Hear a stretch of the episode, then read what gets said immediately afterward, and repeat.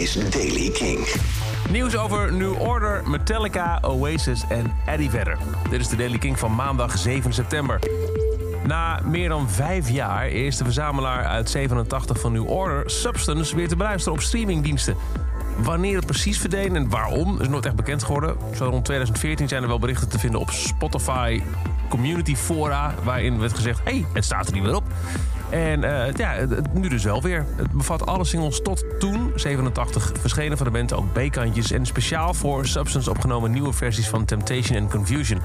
Of het wat te maken heeft met de aankondiging voor morgen 8 september van New Order... die ze vorige week op socials deden met alleen maar een afbeelding van een zwerm vogels... dat is nog niet bekend. Metallica is voor een aankomende Disney-film, Jungle Cruise, hun Nothing Else Matters volledig aan het, ja, opnieuw aan het schrijven eigenlijk. Lars Ulrich vertelde dit in een interview. Het heeft alles te maken met een goede band die hij heeft met de uh, hoge man bij Disney, Sean Bailey. Die gaat over de productie van de films. Die is groot Metallica-fan. Daar zegt hij, nee, ik en mijn vrouw zeggen ook Disney-fan, dus zo komen we bij elkaar. Dus um, ik kan niet precies zeggen hoe het en waar het in de film zit. Maar we hebben eigenlijk het nummer volledig opnieuw opgebouwd. Dus een volledig nieuwe versie van Nothing Else Matters binnenkort in de bioscoop.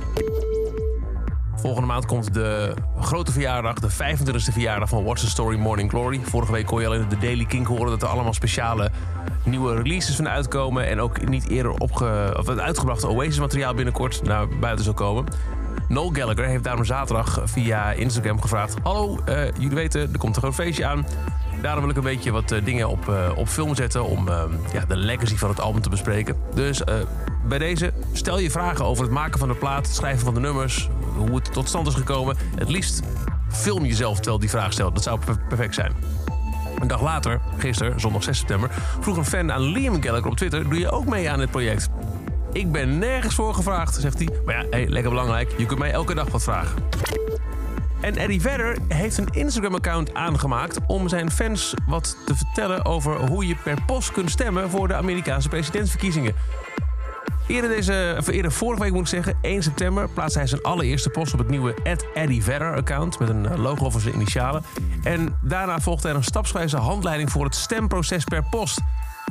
Ik hoop dat het goed met je gaat in deze buitengewone tijden, schreef hij bij zijn eerste bericht. Ikzelf, ik sta op het punt om een poststuk te versturen. Je kunt alles lezen bij Eddie Verder in een stap voor stap post per post handleiding hoe je in Amerika per post kunt stemmen op zijn nieuwe account Eddie Verder. En tot zover de Daily Kink. Elke dag een paar minuten bij met het laatste muzieknieuws en nieuwe releases. Niks missen? Luister dan dag in dag uit via kink.nl, de Kink-app of waar je ook maar een podcast luistert.